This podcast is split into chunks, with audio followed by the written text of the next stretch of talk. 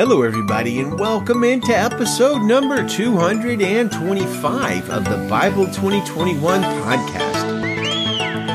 We are reading 1 Corinthians chapter 10 today, and our focus is on Does God give us more than we can bear? Spoiler alert, yes, He does. Also, should Christians try not to offend people? Well, every day we dig into the Word of God. We seek to learn the truth. We ask questions of the text and our goal is to get you and others involved in daily Bible listening and daily Bible obeying.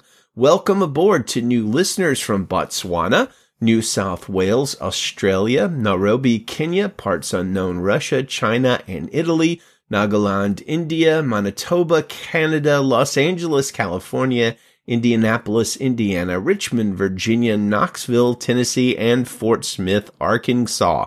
Thank you all for listening. Our website, Bible2021.com. That's Bible2021.com. That's the best place to subscribe to the show, to share the show with friends and neighbors on social media. And every single episode has a transcript uh, with full show notes and links and all that kind of good stuff. So first Corinthians, what a chapter. I jokingly told my kids tonight as we gathered around and every, every night we spend I say every night, meh, 90% of nights. We spend about four, five, six, seven minutes as a family reading a chapter and sometimes discussing it. And tonight I jokingly told them as we read 1 Corinthians 10 that uh, they couldn't ask me any questions about it because it's a chapter that's pretty mystifying in some areas. Honestly, there are some head scratching parts of 1 Corinthians 10 for me. Lots of depth in the chapter and I can tell I haven't gone to the deepest parts of it yet, maybe one day. That said, there are some crystal clear and very well known passages here, such as verse 13, which says, No temptation has come upon you except what is common to humanity. But God is faithful. He will not allow you to be tempted beyond what you are able. Or verse 24, no one is to seek his own good, but the good of the other person. You've probably heard that one before. How about verse 31? Whether you eat or drink or whatever you do, do everything for the glory of God. So three great truths there. The first one has been taken a bit too far, I guess, at least in a sense, if that's possible. It's been twisted a little bit. For instance, I bet you've heard this before. Something like, God will never give you more than you can bear. Oh, God will never give you more than you can handle. Like I've seen that on pictures and Hallmark cards and things like that. Well, here's the thing. Hogwash, poppycock, boondoggle, balderdash. It's not true. He most certainly will give us more than we can bear in our own strength. And sometimes he does it to miraculously deliver us. And sometimes he does it for other reasons entirely. But we actually see a very strong example of this from the apostle Paul in 2 Corinthians 1, 8 through 10, which says, we don't want you to be unaware, brothers and sisters, of our affliction that took place in Asia. We were completely overwhelmed beyond our strength, so that we even despaired of life itself. Indeed, we felt that we had received the sentence of death so that we would not trust in ourselves, but in God who raises the dead. He has delivered us from such a terrible death and he will deliver us. We've put our hope in him that he will deliver us again.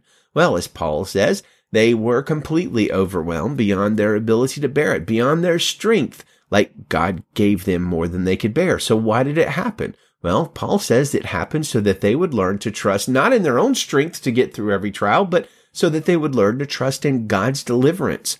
I find that this is a very difficult lesson that God teaches me again and again, and I am a poor student at understanding it, though in my heart I know it to be true. God is our deliverer. Well, second topic.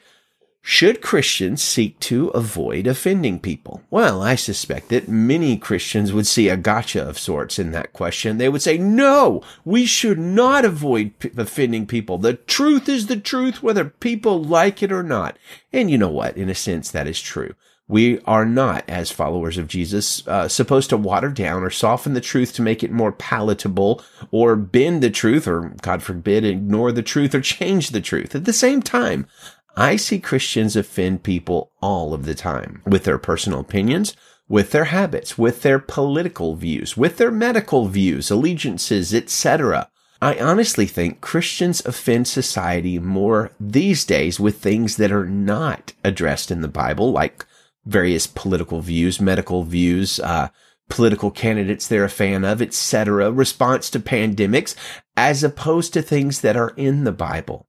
Here's the things, friends. Uh, it's dangerous.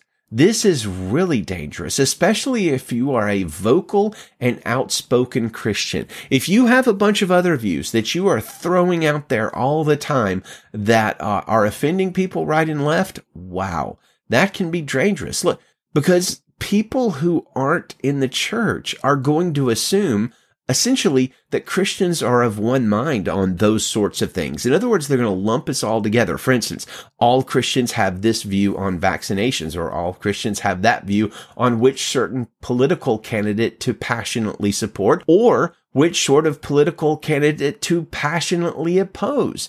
That kind of thing makes me cringe, not as a pastor, but as a Christian who wants to see the good news of Jesus spread far and wide. Have you talked to a non-believer lately, somebody not in the church, about their views and opinions on Christians? If you haven't, let me encourage you to do so. And look, don't take offense to their answers. Let them speak.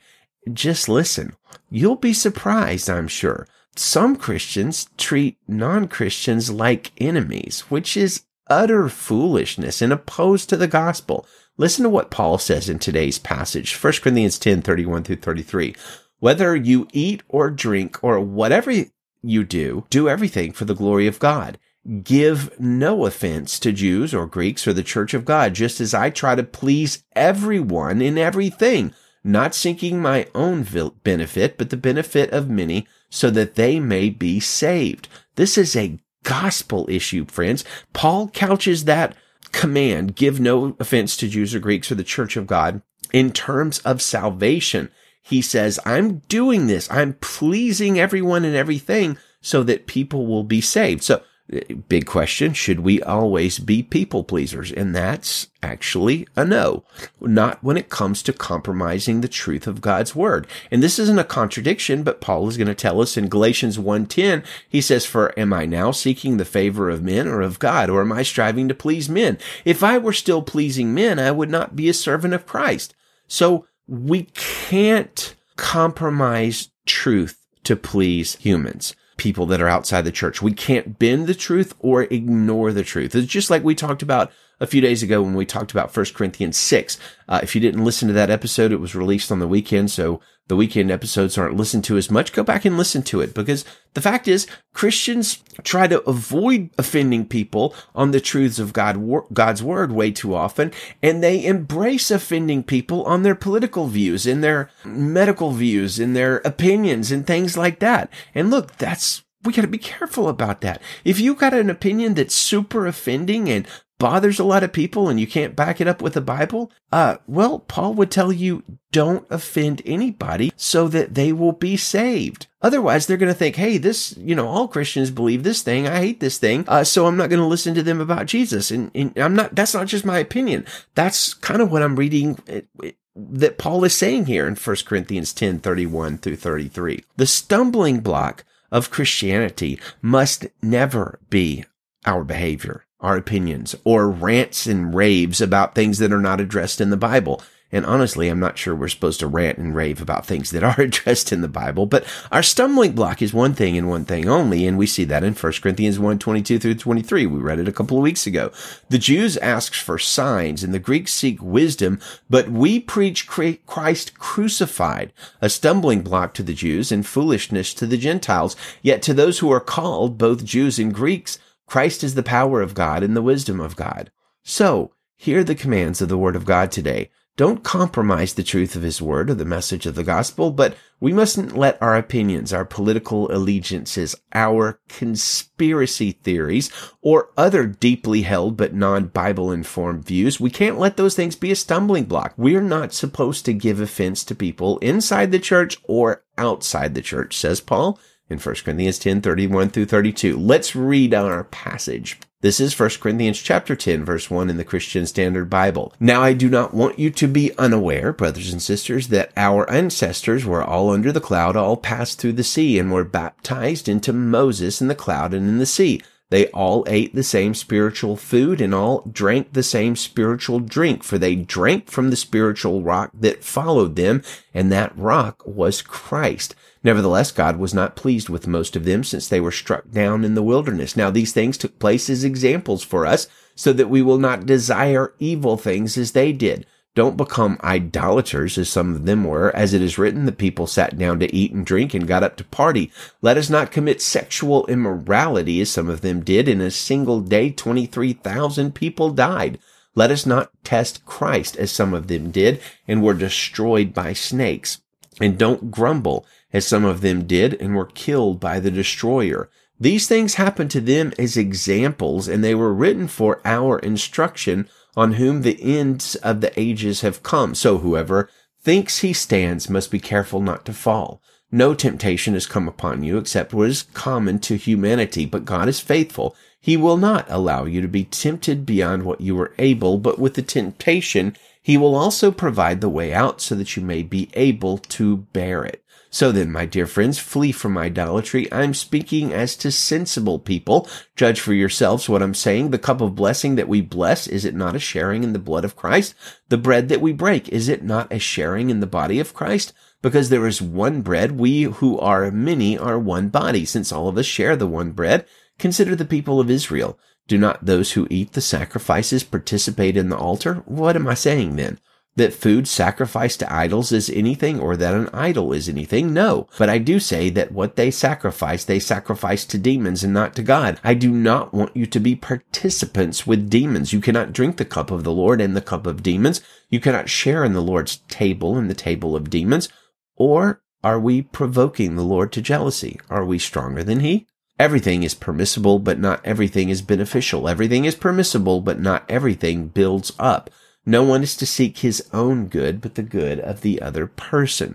Eat everything that is sold in the meat market without raising questions for the sake of conscience, since the earth is the Lord's and all that is in it. If any of the unbelievers invite you over and you want to go, eat everything that is set before you without raising questions for the sake of conscience. But if someone says to you, this food is from a sacrifice, do not eat it out of consideration for the one who told you and for the sake of conscience. I don't mean your own conscience, but the other person's. For why is my freedom judged by another person's conscience?